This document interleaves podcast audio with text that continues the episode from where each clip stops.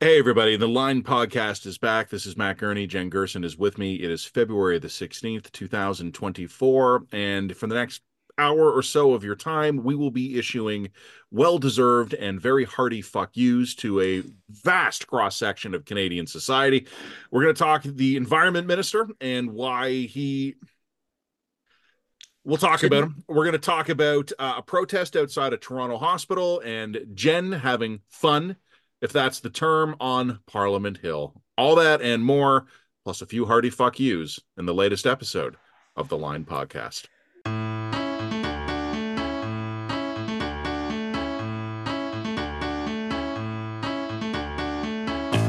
Well, I'm swearing in the intro already, um, which is probably a sign of the kind of podcast to come. You and I both want to start with, I guess we'll call it a programming note. We're recording yes. this uh, on the Friday before the family long day weekend, which means that all of the schools have decided that today's a really great day to have a parent or a te- or teachers uh-huh. conference. On, here in Alberta, we got a teachers conference both on Thursday and Friday, so we have a five day weekend right in the middle of February, which is fantastic for working parents. Really, just appreciate that so much. Thank you. Our, our kids are home, and you may be hearing from them over the course of this podcast. Also, uh, you may be hearing a sudden cutout of noise from my side where I yell at my children to shut the hell up. No, that would never happen. No, I do love my kids very much. They're very cute. they're wonderful children. They're just loud. Uh, mm-hmm. Mine, we actually had some snow in Toronto, so mine I have exiled to go outside and play in the snow for a while. Hopefully, we can get this thing done in a reasonably concise period. Uh, speaking of minding the children, someone needs to get our envi- federal environment minister under control.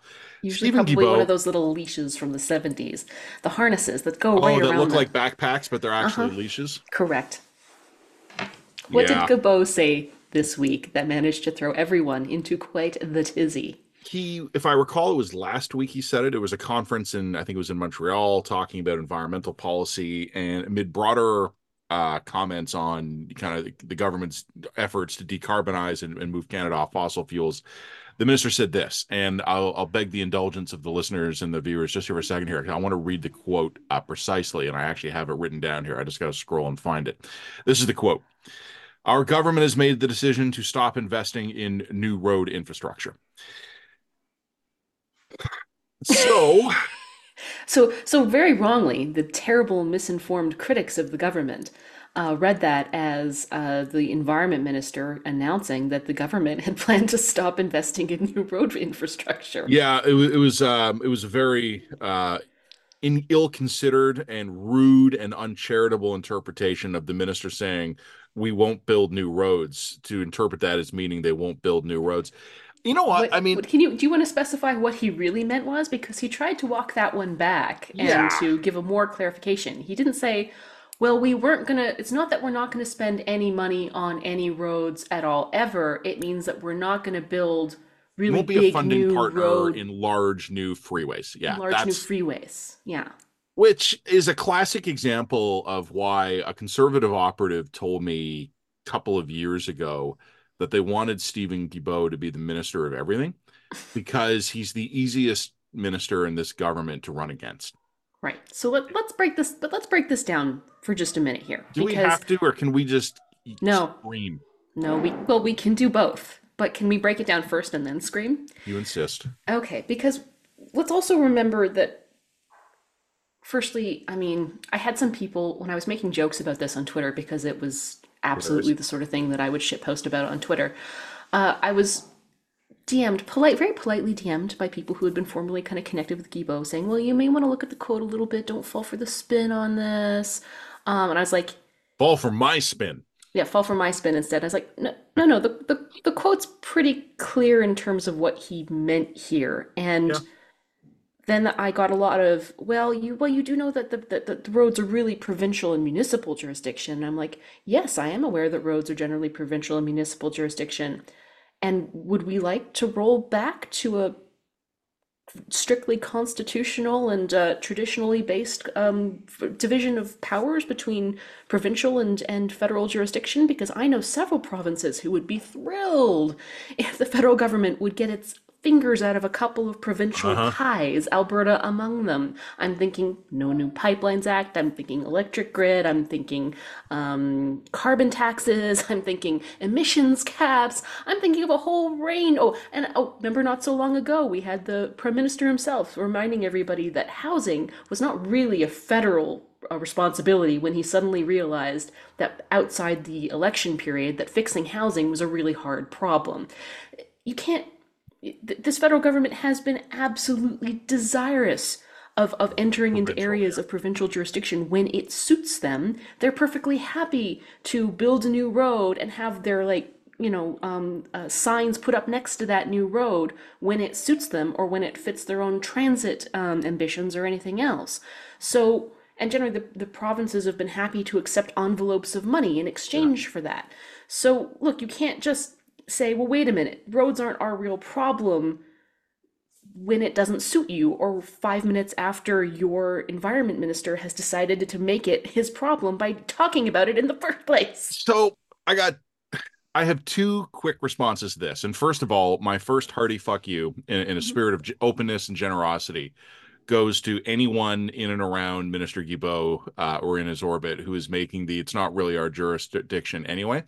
In that case, I look forward to the federal government not showing up at the next healthcare announcement, even if it's Mhm. putting in billions of dollars. I look forward to the federal government no longer commenting on law enforcement issues because law enforcement is a provincial or municipal issue. I look forward to um, not seeing the government uh, show up at any construction or infrastructure problem uh, project that is in the in the provincial jurisdiction here.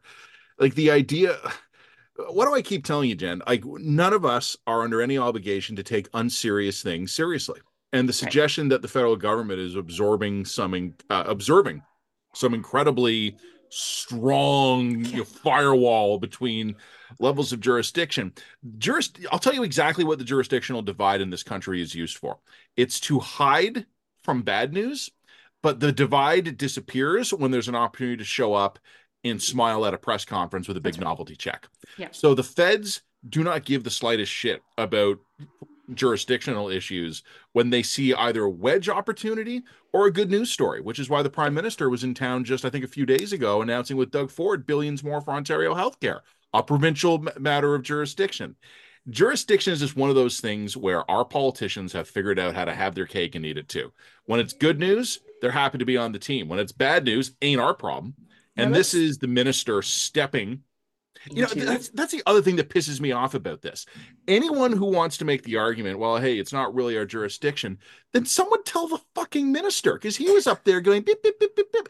Like a gaffe is stupid on its own merits. A gaffe outside your jurisdiction is next level stupid.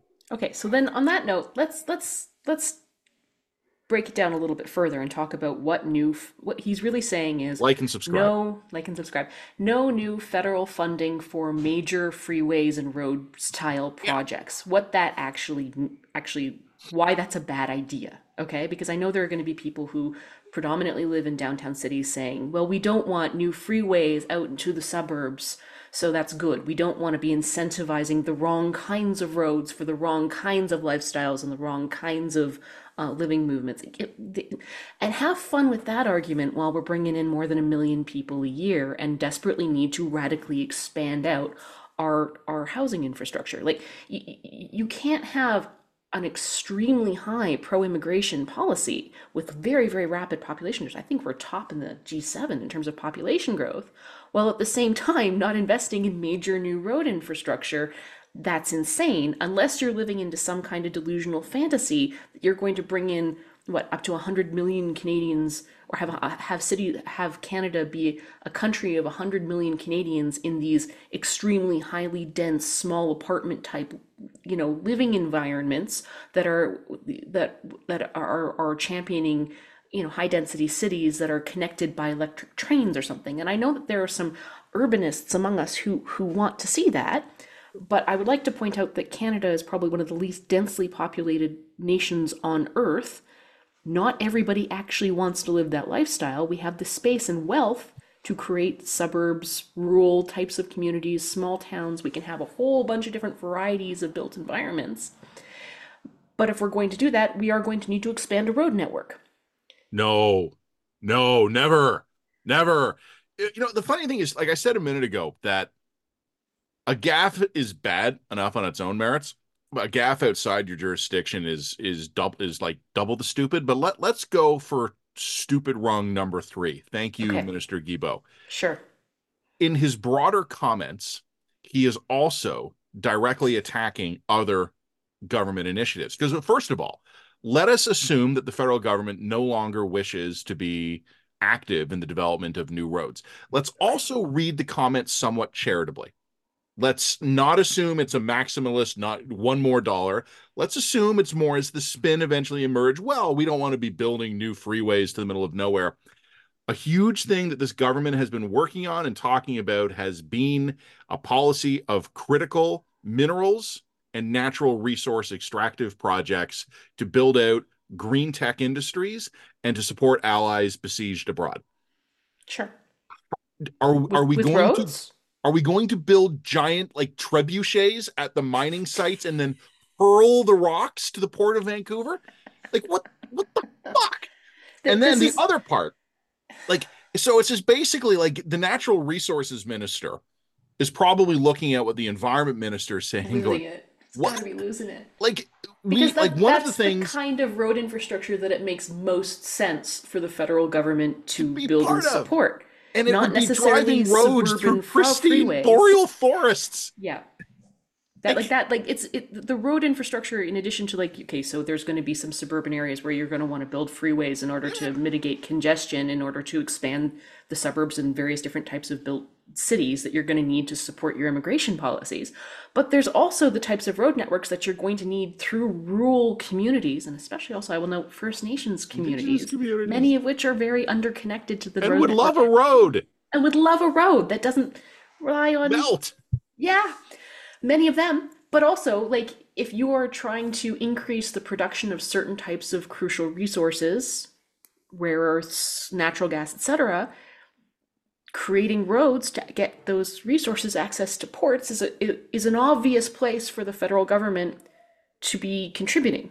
No, Like, it's that's- just gonna build the big trebuchets, and we're just gonna Big trade. Okay, cool. we're just gonna Cool, cool, fire cool, it cool, all, cool.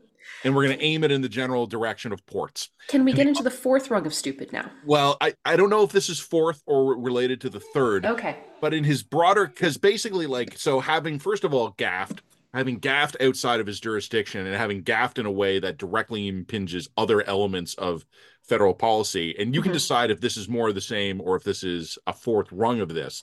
He also kind of kept going, and I, I don't have Yes. these. I don't have this part written down verbatim. I read the original quote verbatim Mhm. because it's being contested, and I just wanted to put it on the record what he actually said. Sure. But he also made comments about electric vehicles, about how That was uh, the fourth rung of stupid I was going to go for here. It- depending how you want to define it, it's either third or fourth. But Okay. he basically said, you know, EVs aren't going to be perfect because they still, you know, they still have environmental consequences, they still have congestion, they clog up the roads. Skepticism about the path of the, about the importance of EVs to our decarbonized future is one hell of a thing to see from a minister of a government that has committed tens of billions of taxpayer dollars over multiple decades to build EV production facilities in this country. I just can't. So he gaffs. He gaffs outside his jurisdiction. He gaffs in a way that imp- impugns our natural resource strategy. And then he also comes in with an unforeseen side criticism of one of the leading environmental and also job creation development initiatives that his government has been embarking on. Oh, and by the way, just while we're talking jurisdiction, those are also joint federal provincial agreements to defer and waive taxes and Can I can I make one final comment on this and then we can take the rungs of stupid on to the next topic? Okay. One final comment on this Yeah. is these sorts of comments are highly indicative of an extremely bubble-ridden sort Oh, of yeah, yeah, yeah. government class of people Yeah. who want and expect everyone else to want to live lifestyles that are very like theirs. And the lifestyles that they live and want to live are predominantly downtown, highly urban. I I mean, Chrystia Freeland makes a point of, well, I bike. you know, I bike to my downtown thing, I walk to my house, um, I can get access to my groceries, I live within walking distance of, of a good of a nice grocery store. And that's fine if you A, want that lifestyle, and B, are wealthy enough to afford it, because most Canadians can't afford anything like that kind of lifestyle, even if they did want it. And secondly, it just doesn't reflect the fact that a lot of Canadians live in highly car dependent suburbs or in rural areas and want to live in highly car dependent areas and rural suburbs and all the rest. And that in a country as wealthy and as, how shall I say, abundantly supplied with space, we should be able to accommodate a really wide range of different lifestyles and approaches to living and housing. Like the, nope. the idea that that a place like Canada is going to have nothing but Brooklyn-like downtown cities connected by trains, like that's not that's not reality. We're we're that's not a, re, a re, realistic reflection of the people, of the culture, or of the economic situation that Canada actually finds itself in. Like you, you, you run into people who it sounds like what they want is they want to turn Canada into a high density version of Norway or a Nordic country where everybody's living in, in small apartments in small cities and, and radically reducing their carbon footprint. And, you know, those types of cultures and those types of built environments are reflections of the physical environment in which those those cultures exist.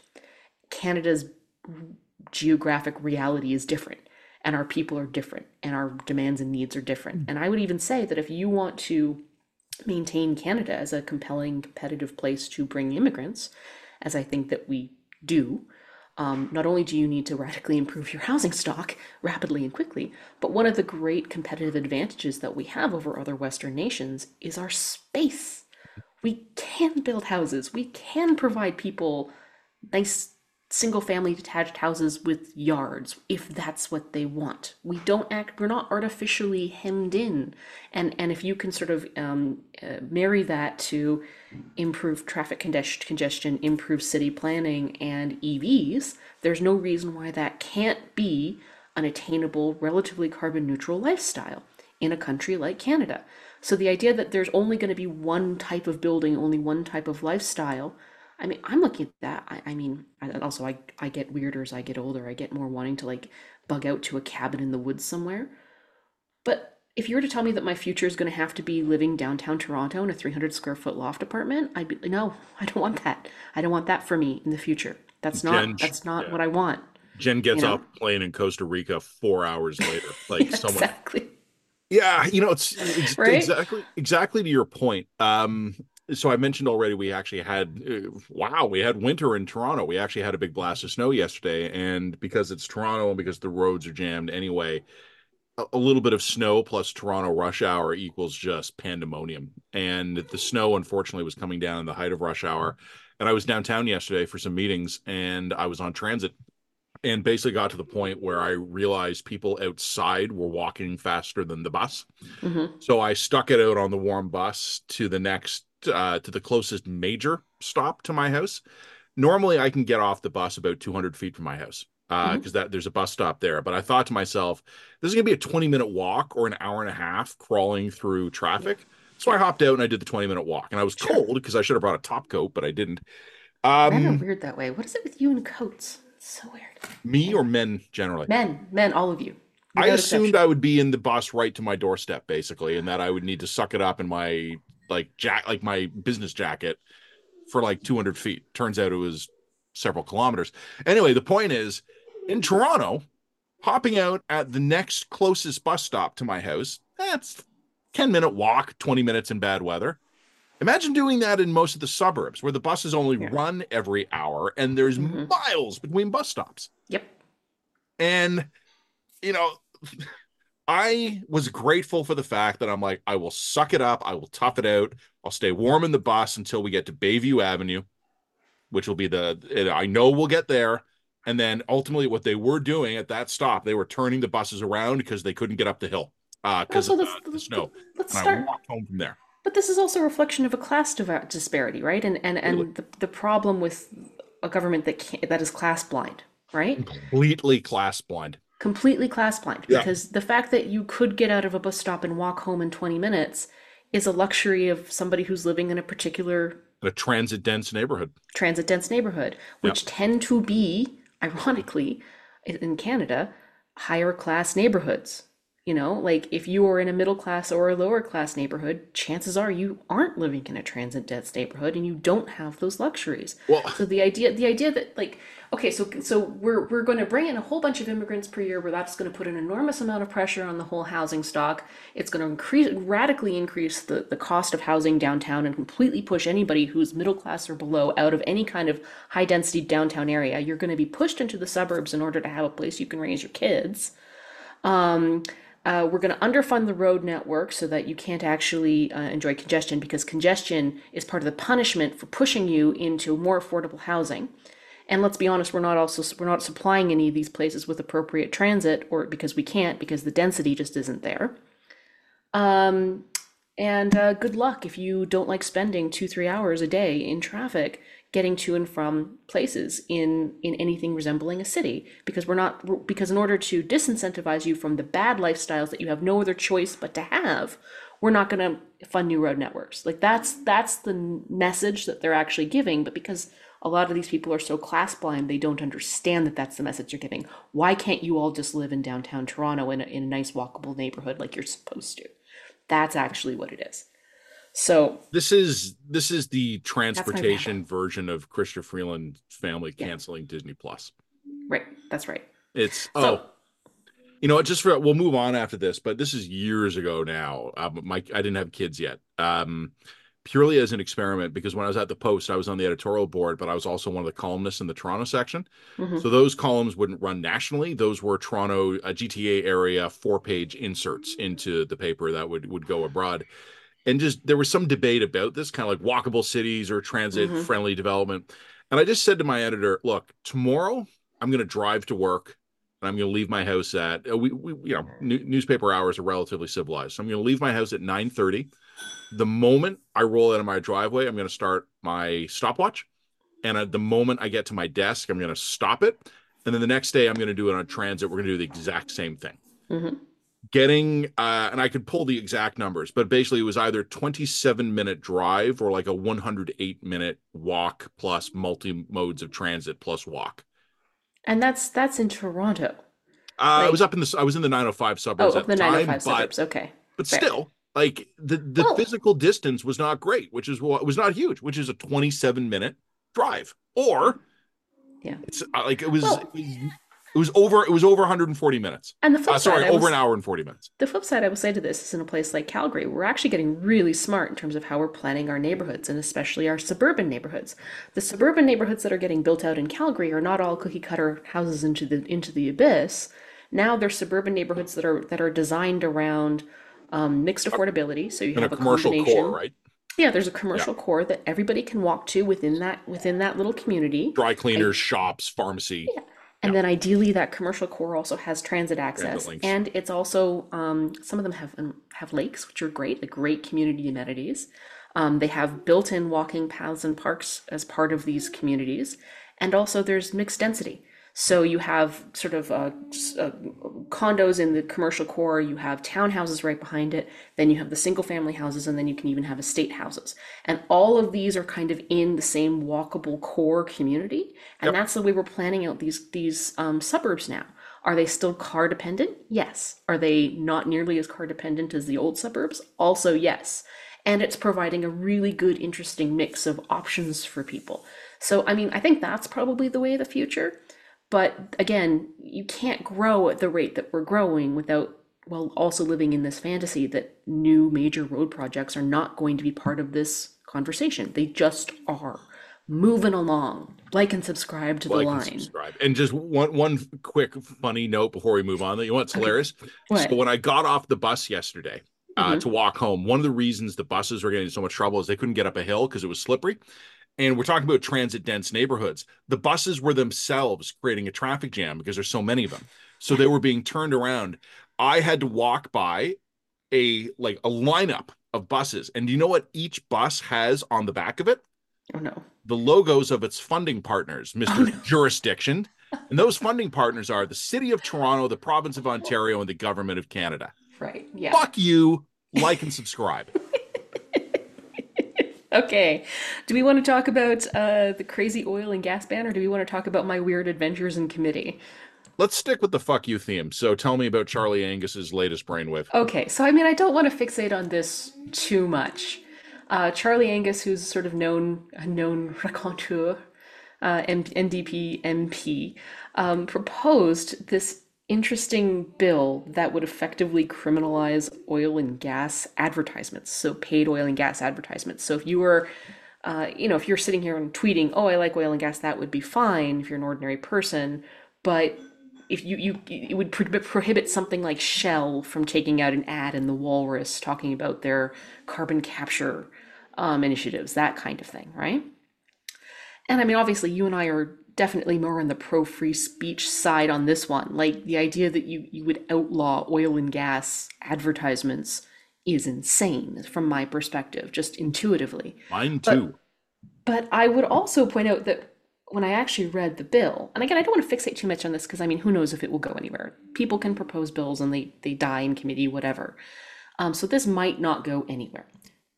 We all know also the NDP are not government they're they're you know propping up the government okay i have a point so, to make about that but i'll let you finish. Okay, but so like i'll come back look, to look, that. look look it's totally possible that this bill goes nowhere. I don't want to lose my mind about it just yet.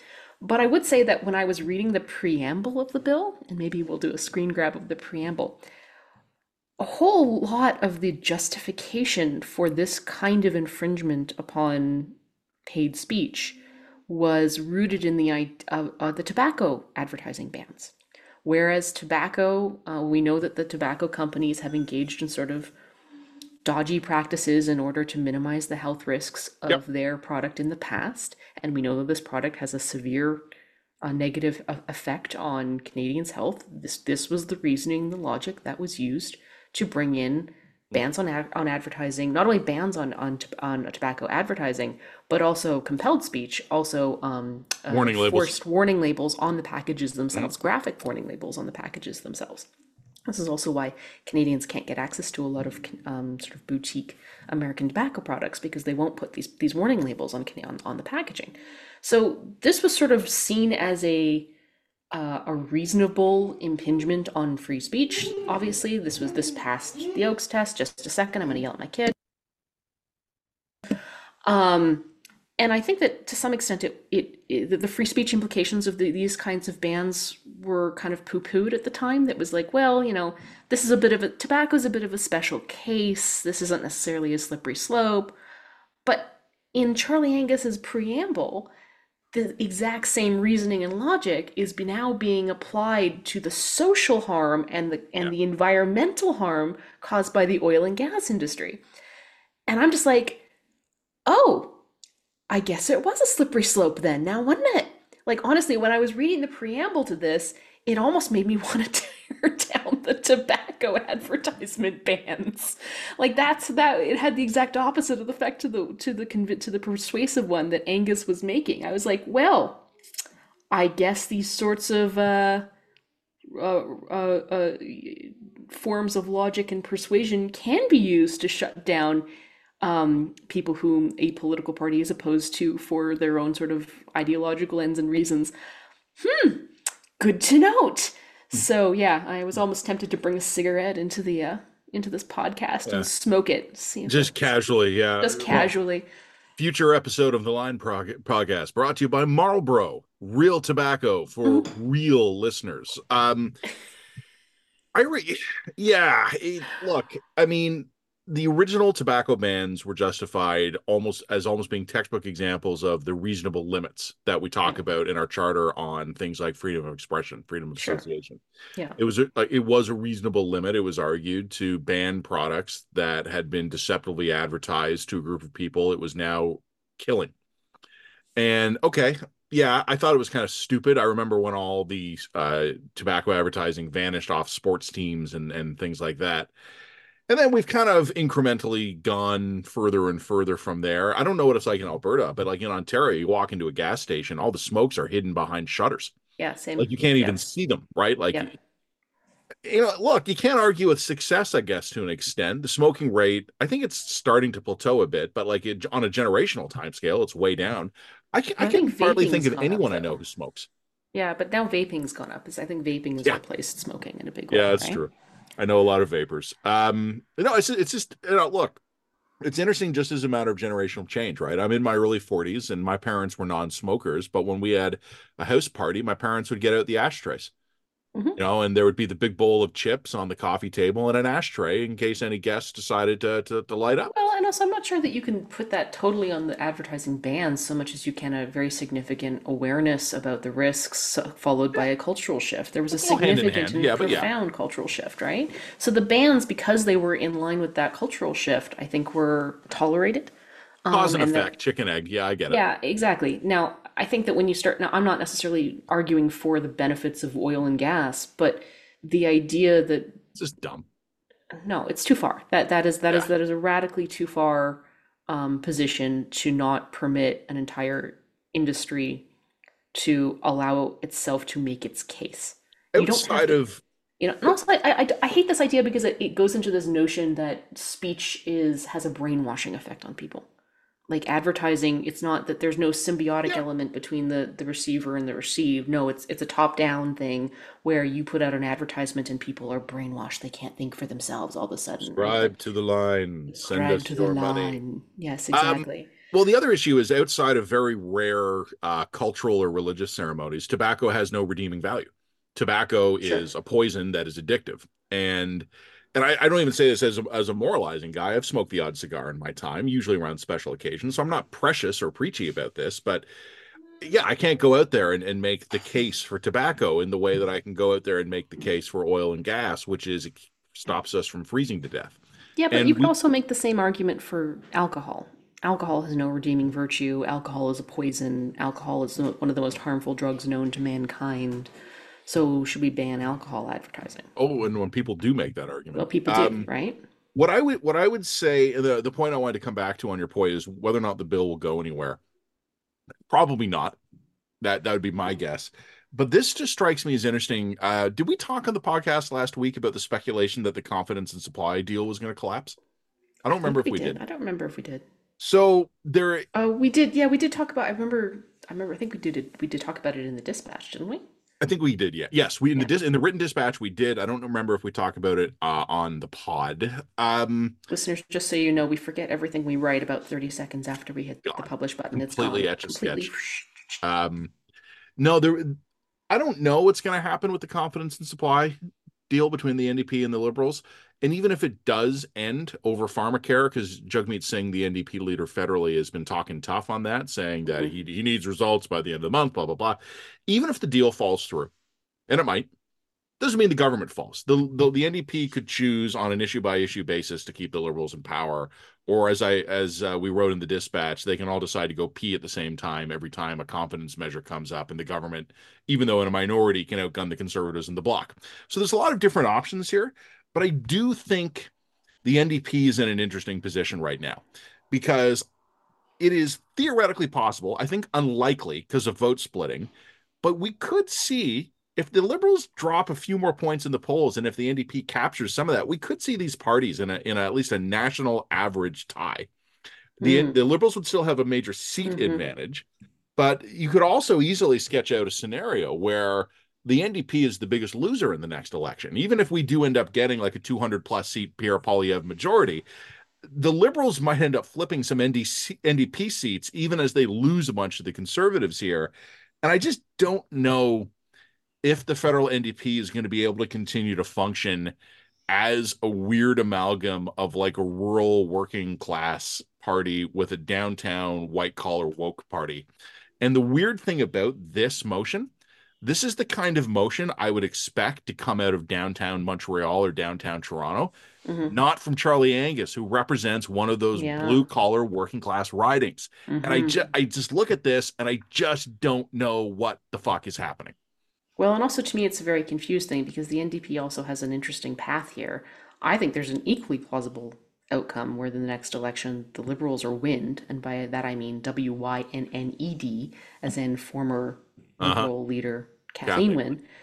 Um, or they're just completely destroyed. as a party, in which case what we move to is more of a two-party system between the conservatives and the NDP, where the NDP hold the balance of power of the lefts of the people on the left. Like there's a two there's a two election strategy here for the NDP to form a majority government. I don't think they have a one election strategy right now. But this but this is the problem is that they're not thinking they're not thinking ahead through they're not dreaming big enough here. If the liberals collapse totally and they stop propping them up, you know, you can make an argument that the, that the plurality of votes in Canada leans center center left, in which case it could be them. So, you know, but they have to start, I don't know, they got to get themselves out of their loser mentality and start manifesting their own big wins. You know what I mean? Like, but the, I, I don't know if they can if they can do that. I think they might have been so beaten down as like political movement that they can't conceptualize those outcomes for themselves. So, I have. Um, I, this stuff is not helping them. Let's just put it that way. No, I agree with you on that. I did ask a, a friend of mine who is a polling nerd, and I just said, don't don't spend a lot of time on this, but do a quick number crunch here. What would even a wipeout scenario look like for the liberals? Like, invent the worst possible scenario you can imagine for the liberals within within reason. How many seats are they left with? And he still came back to me with 40 or 60. So I hmm. think it would be hard for the NDP to displace that. Okay, but that's 46. This is why I'm saying two to three election, two to three election strategy, because they go to 40 and 60. Trudeau has to resign. The Liberal Party has to replace him. The Liberal Party has to replace him despite the fact that they've completely obliterated their grassroots and turned the party into a leadership cult, essentially, personality cult. They can't replace him with anybody who is as compelling or interesting to the remainder of their base second election goes in, they collapse totally. Right? Like Anything's possible. There's that's where I think that if I was the NDP, that's that's the path I'd be looking for to form government, to form a, a, a, majority government, and in which case they could be the woke party. That's fine. Allow the party to split. Allow the the, the, the electorate to split. Let, allow the conservatives to have the blue collar worker types. That would create some interesting tensions within the conservative movement, but fine and then you become center center left wokies right it takes a lot and again any looks to your point yes on a multi-election strategy anything's possible. Ex- extend extended far enough into the future we can come up with scenarios to cover everything. Sure. My because sense is that the natural resting place for the liberals in opposition is somewhere between 80 and 100 seats. And to get much below that they have to have a bad election and even in a wipeout they're probably sticky at 50 plus or minus 10.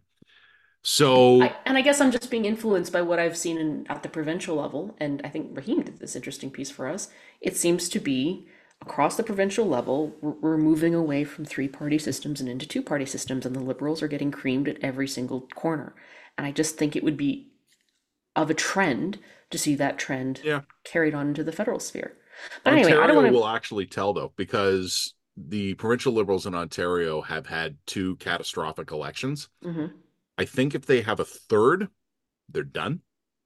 But I also think it's possible that under the relatively popular, relatively ple- pleasant Bonnie Crombie, the new liberal leader, if she sticks the timing on being in place right as Ontarians decide they're sick of Doug, mm-hmm. The Ontario Liberals could come roaring back. And whether or not that would mark a restoration or some kind of Justin Trudeau 2015 bounce, I don't know. Is, but, is Justin Trudeau the next generation of the Liberal Party, or was he the dead, cat, cat bounce? That that is the question that I think we still have unanswered in Canadian politics, and I don't think we're going to answer today. But I do want to move on. Like and subscribe to the line. Like and subscribe. Like and subscribe. Do it. You like are getting sleepy. You want to talk um, about um, testifying in Parliament again? Yeah, weird You're one. Such a grown up now. We're look such at a, you. Look at me. So I was asked to testify in Parliament. Um, again, you've done this again, before. I've done this before to the Heritage Committee. Um, so this one was a bit weird. So I got approached on this one because the, the what they were going to talk about was the from what I could understand the creation of creating sorry the the creation of a national forum on media to sort of address the collapse of the mainstream media but it wasn't like they were proposing holding this forum. Rather, they were proposing that the national media hold this forum and then they would be invited to it. Yeah.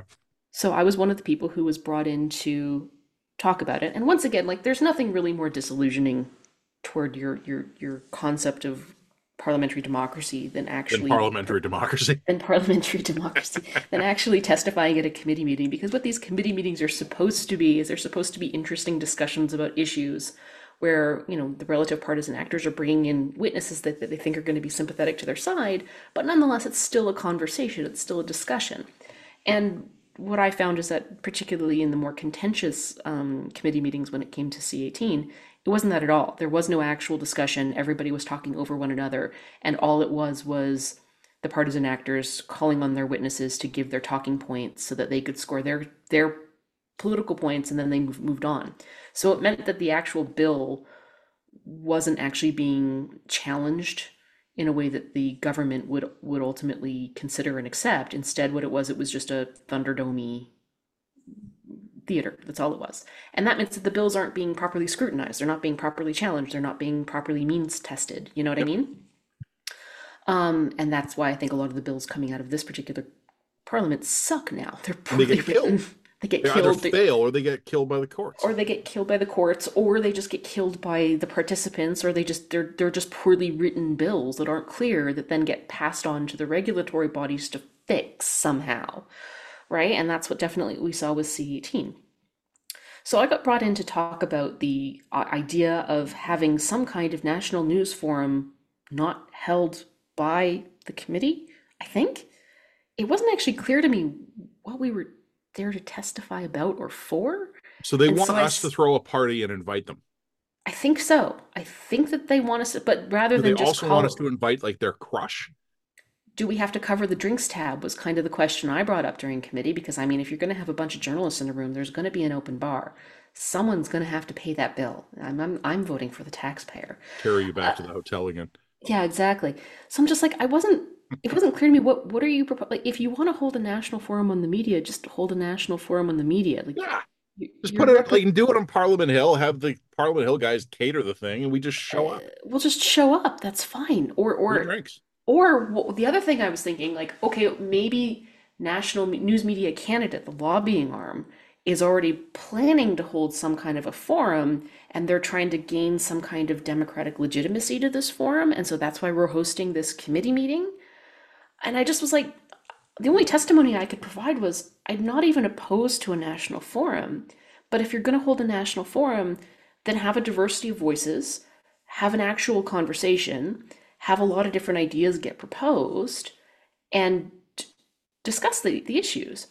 But don't put yourself in a situation where you're creating a national forum to provide PR cover for a foregone conclusion if you're just holding a national forum because News Media, News Media Canada wants another big fat check from the government, stop wasting everyone's time.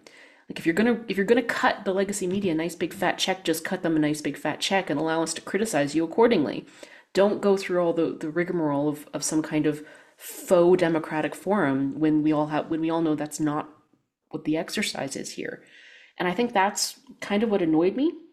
But the point that I just made at committee was twofold.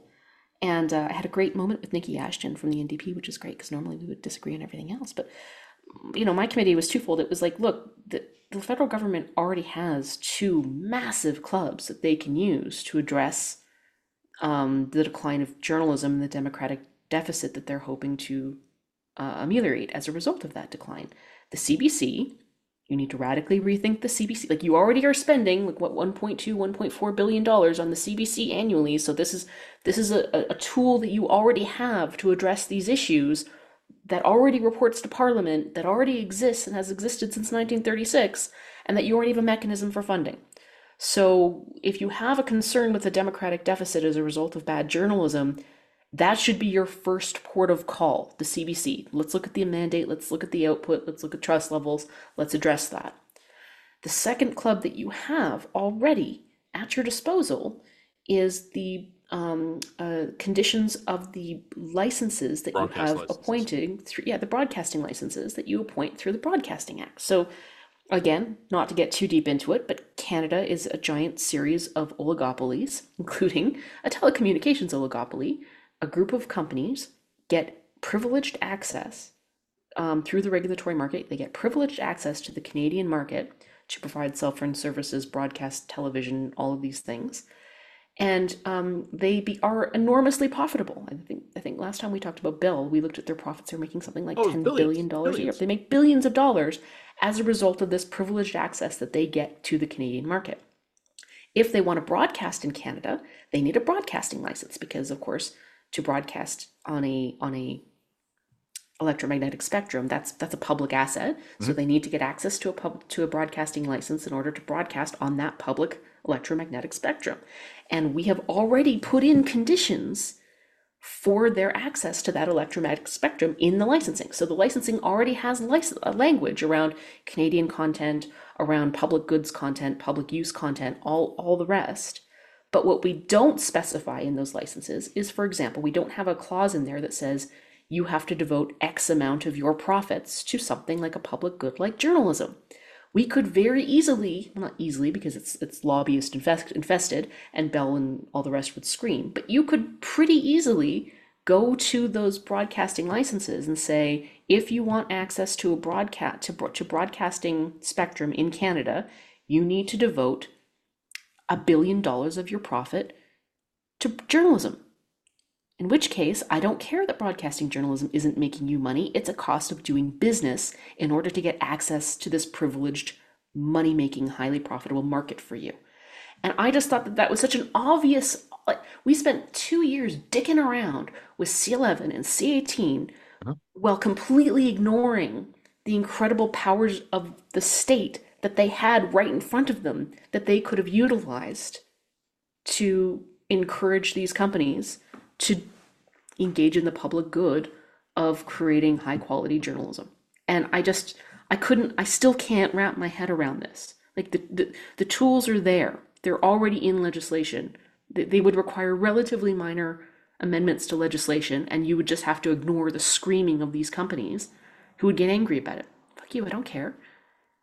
Moving Is on. our is that our third party fuck you? That's the third party fuck you. But anyway, so anyway, the, but this whole committee wasn't even set up to discuss this. I mean, what was really a shame about this committee is that I really thought that it was an interesting set of witnesses. Everybody who was there called from their respective parties had interesting things to contribute and say, but because nobody had any idea what the hell we were there to talk about, everybody was like, look, these are my opinions and what's going on in the media, I guess. It was the weirdest shit ever. They just want us to throw a party and invite them. They're lonely. I think I think they just want us to throw, or they want their lobbyists or their preferred whatevers to throw a party and invite them. So we'll see if I get invited to the national forum, and we'll see how bullshit that is. If you do, can you bring me? Oh, I would think so. That'd be fun. Like like I said, I brought this up in committee. The real question for me is who's holding who's hosting the drink tabs. I would hope the taxpayers. Yeah, absolutely. That's the least they could do for us. Come on. Thanks, Canada. Like Thanks, and subscribe. now. Don't worry, I'm a cheap date. I don't drink very much. Uh, but when you do drink, it's hilarious. Shut up. Um, Oh, we should probably announce that uh, we'll we'll announce this at the end of the podcast. But we're well, gonna have do we our have anything firm to announce yet? yes, we do. Okay. Uh, I mean, you're you're running that operation. Stay tuned to the end of the Stay podcast. tuned to the end podcast so that for an important announcement about fun things and drinking. Um, well, let me let me add this first. So I oppose on business and philosophical ideological grounds government support for the traditional legacy media. I've Mhm. made my peace with CBC and and uh, other public broadcasters, and for disclosure, I take their money. So, but you know, I think not take a- their money if you're going to work as a freelancer in Canada. yeah, The no, entire and I, the entire market is is basically government subsidized to a greater To lesser extent. degree now. Um, but what I would say is that, like, what I've always said is that I oppose this on business grounds and on philosophical grounds. Yes. But if you're going to do it, do it simply and do it directly, Mhm. which is to say, the government basically goes, here's a billion bucks a year that we're giving to Postmedia, the Star, CTV, and it's going to be linked directly to jobs. And Mhm. they are, to an extent, starting to to to partially move in some of that direction. But what the government did instead, particularly with C18, and I don't think it was anything more complicated than them wanting, becoming like falling in love with their own brainstorm, which Mhm. was, oh, okay, we need to do something about the media, but we also need to do something about big tech. Wouldn't Yeah. it be amazing if we find a way to do both at the same time? Yeah. So instead of basically going, hello, failing media industry, here's money. They're like, here is a piece of legislation which will compel these people we need to be seen as being tough on to give you money. Mm-hmm. And it was stupid. Yeah. But I, I think they fell in love with their own brilliance. I think they read too many of their own press clippings. I think Mhm. this has often been the case with any government, but I think in particular, this is a pathology that afflicts our current liberal federal government. They were wildly over impressed with their own competency and agility on these issues. And instead of getting something relatively straightforward, like to your point, Jen, something you and I have repeatedly publicly advocated for, build out the CBC. Put a 20 person newsroom in every city of more than 100,000 people across this country. No, instead, we spent years alienating Facebook. And like in a recent dispatch not that long ago, we said that a big problem we have with our government is that it is not good at governmenting. It's really it's really bad at it actually, notably. It's pretty bad at governmenting. And this is an example of this. Can I also just say one more thing about the giving money to the private sector? Because I mean, essentially, what we're doing in Canada unwittingly is we're eliminating a private sector media. Yes. We're, ha- we're basically halfway there. We're moving to a place where all media in the country, with the exception of you and me and Blacklock's, are government funded, essentially. And I think that creates all kinds of credibility problems. It creates all kinds of um, uh, coverage problems. We've gotten into that at length. I think the But the- logic but- is uh, sorry, not the logic. The hub, I think, is Hub- uh, still independent too. Sure, okay.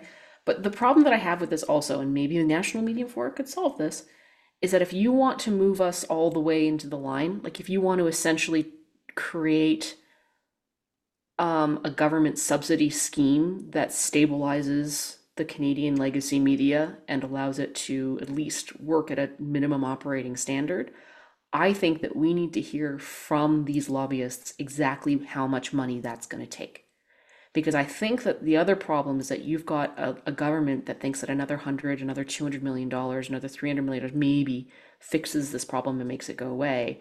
And what I think they're not understanding is that the amount of money that they would essentially need to put into the private media sector in order to say stabilize it, probably closer to a billion, which means you'd probably have to more or less match what you're doing with the CBC. In which case, you have to start stepping away and asking, well, what if we did the CBC better? You know? Um, and didn't, you know, manage to totally obliterate the existence of a public, or sorry, of a non-publicly funded media work media situation in the country. You know what I mean? Like, so, I, like that. That's I think that the the candid conversation that we need to start having here. Because if you were want to put another hundred million or two hundred million into private media, not only are you continuing to damage the, the, the credibility of private media, but at this point, it's money. It's it's water on sand right? Like it's not actually enough to save anything because the systemic business problems are so entrenched. You need you need a very very very significant, serious, um, and perpetual government subsidy to fix these problems to prevent these companies from going under. And I just don't think anyone is being strictly candid with the government about what the what that number is. Um, this might fall. Yeah, okay, fair enough. This might fall under though into the realm of things governments have no interest in knowing because it's more convenient for them not to know. Sure. I mean, it- what you're proposing, Jen, is I mean, look, you and I joined newspapers that used to have staff of 100s Mhm. Even large newspapers in this country now often have staff of 20 or 30. Yep. How hard would it be for you and I to sit down and whiteboard out a theoretical newspaper? Here, here's your layer of senior editors. Here's the departments that report to them. Here's how you'd structure the departments. You have an editor, you have a deputy editor, you have a couple of supporting editors, you got a bunch of reporters if it's a news division, if a bunch of photographers, if it's uh, the the photography department. You just sketch all this out. You come up with a robust like flow chart of what it would cost to staff a modern news institution, and then you assign dollar values Mhm. to those people. And then there's the intangibles, things like business insurance, web hosting space, um, elect- electrical bills, licenses for licensed content like photos and videos. Like, I don't know what the number would be, but I remember talking years ago with one of my colleagues at postmedia senior colleague. Like, what would it cost to run an actual kick ass newsroom if you were not encumbered by legacy debt? For 10 or 15 million dollars, you could have a fearsome modern digital newsroom Yep. all in. And instead, we dicked around for years alienating Facebook. Okay. Okay. Yep. Yep. Yeah, all right. Like and subscribe. super. Like and subscribe. I want to get do this last part really quick. Uh, protests in Toronto continue. Pro Palestinians, I think it's uh, made a march, they said, I believe, from the which yeah. the So let me let, let me give okay. non-Toronto listeners a quick geography us lesson here. here. Uh, University Avenue in Toronto, uh, just to the west of the downtown core. Um, well, I mean through the downtown core, but on the western side of it, it is uh, where Queens Park is, the Ontario Legislature, and then hmm it runs south from Queens Park, and then it curves right into the downtown financial core. Um, Sure. and you can walk it in 20, 30 minutes. It's it's it's beautiful, but it's it's cold these days. Also, it's where the United States consulate is on the southern part. So a few nights ago, uh, a, a group of protesters, I've seen varying reports, but call it 50, maybe 100 people, somewhere in that range. Um, a, a sizable group, but not one of the huge multi-thousand person marches we've seen. Um, marched from Queens Park to the U.S. consulate as part of a, a protest of the ongoing Israeli military operation in Gaza. And along the way, that part of University Avenue is known by Torontonians colloquially as Hospital Row. There are a series of hospitals and related medical facilities there. Toronto General is there, Princess Margaret is there, the Hospital for Sick Children is there, and so is Mount Sinai Hospital. And Mount Sinai Hospital, more than 100 years ago, was started by four or five Jewish women in Toronto who wanted a place where Jewish moms could give birth to Jewish babies in a safe, nurturing environment and it was started again by Jewish moms. It was staffed by Jewish medical staff. Vo- Toronto doctors volunteered their time to get it off the ground. Mount Sinai has grown over the last 100 years into be an absolute titan of medicine in Toronto. Two of my nieces have been born there, and within the last year, doctors at Mount Sinai Hospital, hands down, saved the life of a member of my immediate family by providing prompt, excellent medical care during an unexpected medical emergency during a more routine medical procedure. I uh, I got a lot of goodwill towards Mount Sinai. Mount Sinai is not a Jewish hospital; it's a public hospital, but it honors its Jewish roots by including as part of its signage a stylized Star of David, the the, the symbol of, of, of Judaism. And Mount Sinai is on the walking path that would one would go down when going from Queens Park to the U.S. consulate.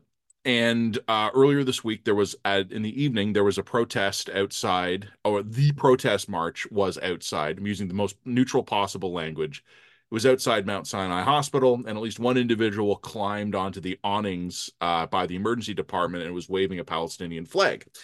This kicked off an interesting war of words. And uh, it was described by almost everyone, including the Prime Minister, Chrystia Freeland, uh, Premier Doug Ford, Mayor Olivia Chow.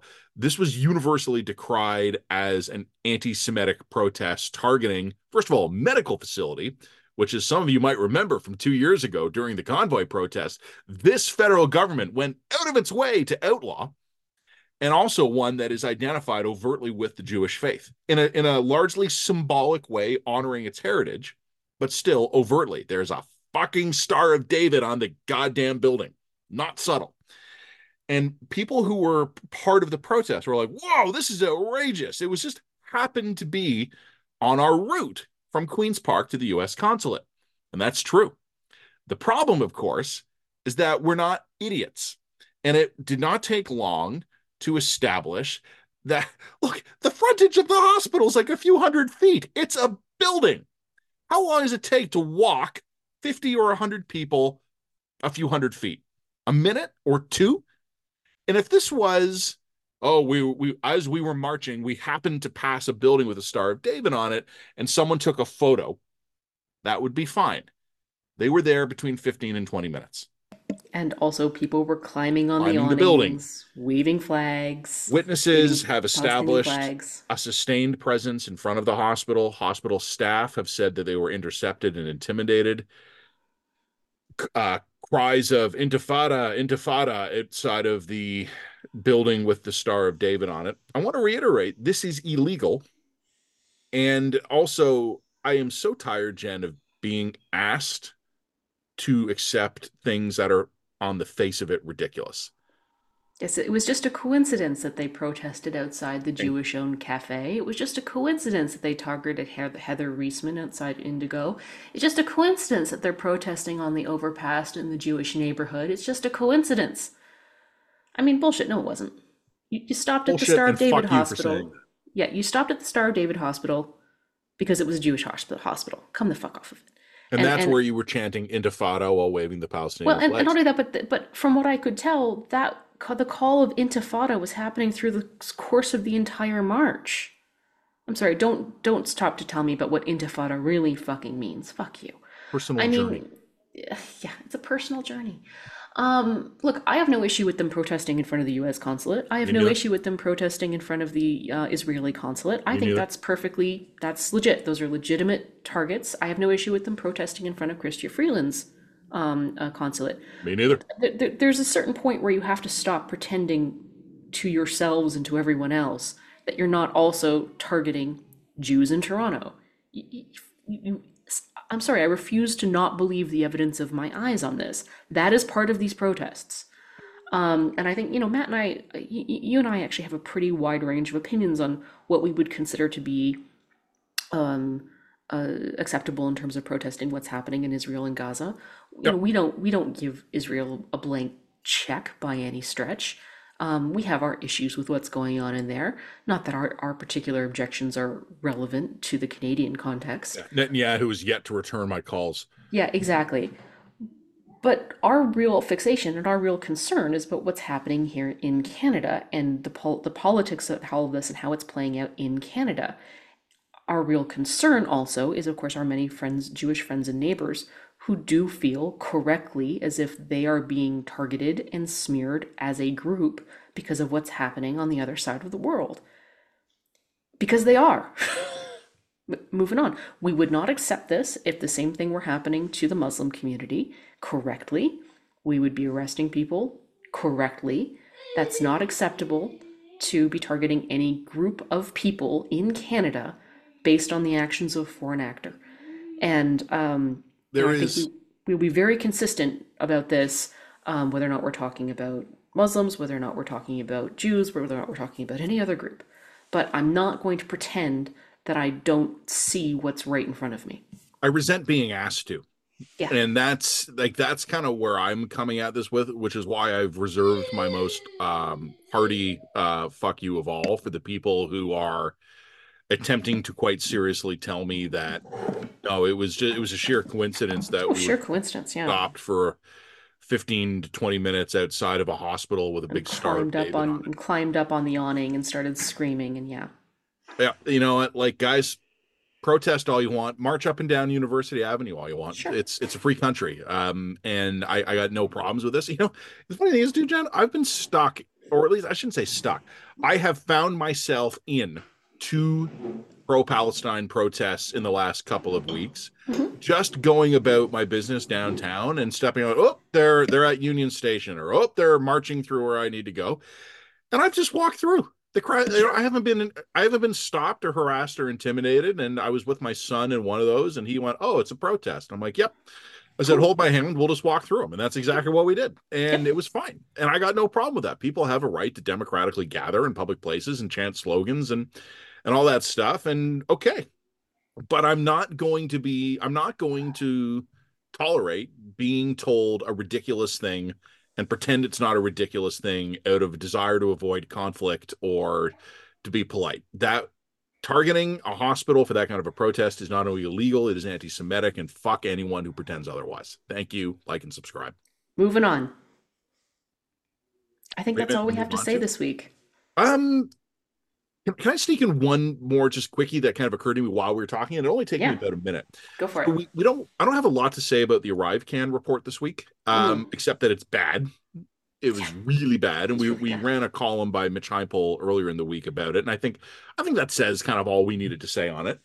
But I don't know if you noticed this. Um, the federal court also issued a ruling uh, taking the government to task for their failure to appoint judges.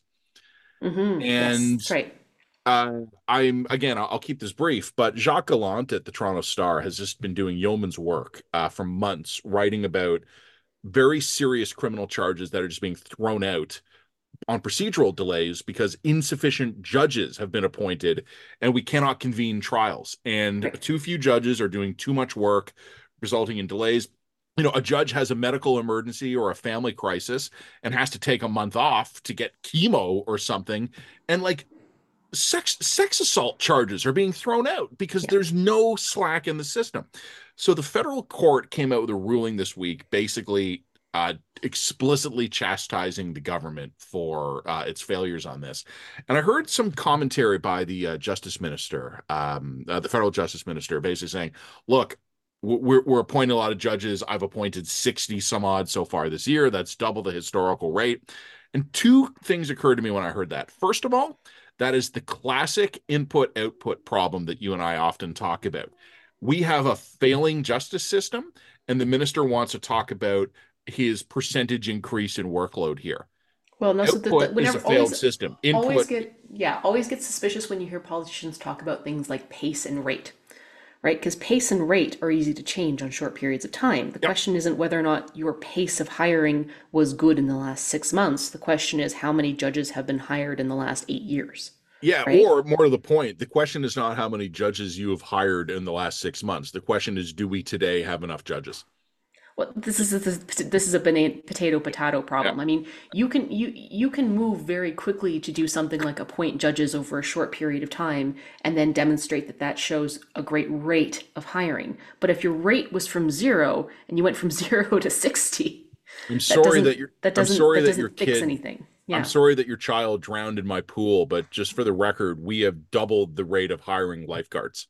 Correct. Yeah, Yeah. Oh, well, pardon me then. Never mind. How, yeah. how silly of me. I hadn't realized. The other uh, interesting thought I had, and it was linked in my mind from ArriveCAN to this, is that this government and its supporters have been very good, sometimes correctly, of basically going, not our fault, can't blame Justin Trudeau. It's it's it's evil conservative premiers, it's Vladimir Putin, it's global inflation, it's a plague certain fuck ups like this one, whether it's ArriveCAN, whether it's just a complete failure to appoint judges, whether it's a military procurement system that's collapsed, whether it's Steven Guilbeault having a high profile job, you can't blame Danielle Smith for that. Like, you, Do, you do we know do we know why they've been so slow to appoint judges? I mean, I've heard I've heard rumors about why they've been slow to appoint judges and that it's an ideologically driven thing. I just think they're bad at governmenting. Oh, well, that might be it. Like, I mean, this is like one of the enduring failures of this government is timely execution of important policy initiatives. Right. Even identified policy priorities don't get done. Hmm. and I don't know, they're just bad at governmenting. And you know, to the extent that I have an easy explanation, I think it's probably uh, not enough bandwidth at the PMO. So, like, the PMO seems to basically have 50 or 60 issues to deal with at a time and exact and enough personnel bandwidth to handle like one and a half. Hmm. And that's kind of where we end up. But I just, it's always interesting to me to see how people, particularly defenders of this government, react when you can't blame Danielle Smith, when you can't blame Donald Trump, when you can't blame COVID or an invasion in Ukraine or a ship getting stuck in the Suez Canal. The, what they come up with is insane. And Also, I was- don't don't we hire governments to be able to cope with issues in the face of Nope, disasters? nope. We hire them Disasters to are normal. well. We hire them to mean well. Crises are part of the, that's normal. Doug Ford is there will an never not be there will not be never not be a crisis. There will never not be obstinate premiers. That that, that that's this government has doubled the rate of hiring judges, Jen. That's the ordinary reality of there. There's always going to be a war. There's always going to be a fuck up. There's always going to be a pandemic. There's always going to be a, a thing. God damn it, Jen. Our economic growth leads the G7. But Inflation is a global phenomenon. Uh, you're right. It's a thought terminating cliche. It's perfect. Um, okay, I think that's all we have to talk about. Well, you wanted to mention our upcoming. Oh, yes, if you are in Calgary, we have booked a theater to do a podcast recording on April 19th. And if you are a paid subscriber, so we're going to have just total cost recovery on the theater just to you have to i think we're going to try and keep the tickets under 20 bucks a head so that we can pay for the theater to do the recording um, and after that if you are a paid subscriber you are going to get access to a meet and greet with matt and i at a local pub across the street.